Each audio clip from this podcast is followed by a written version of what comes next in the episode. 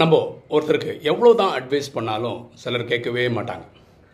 அது ஏன் நடக்குதுன்னா நம்மளுக்கு கரெக்டாக பட்டதும் தப்பாக பட்டதும் அவங்களுக்கு கரெக்டாக பட்டதும் தப்பாக பட்டதும் வேறு வேறு.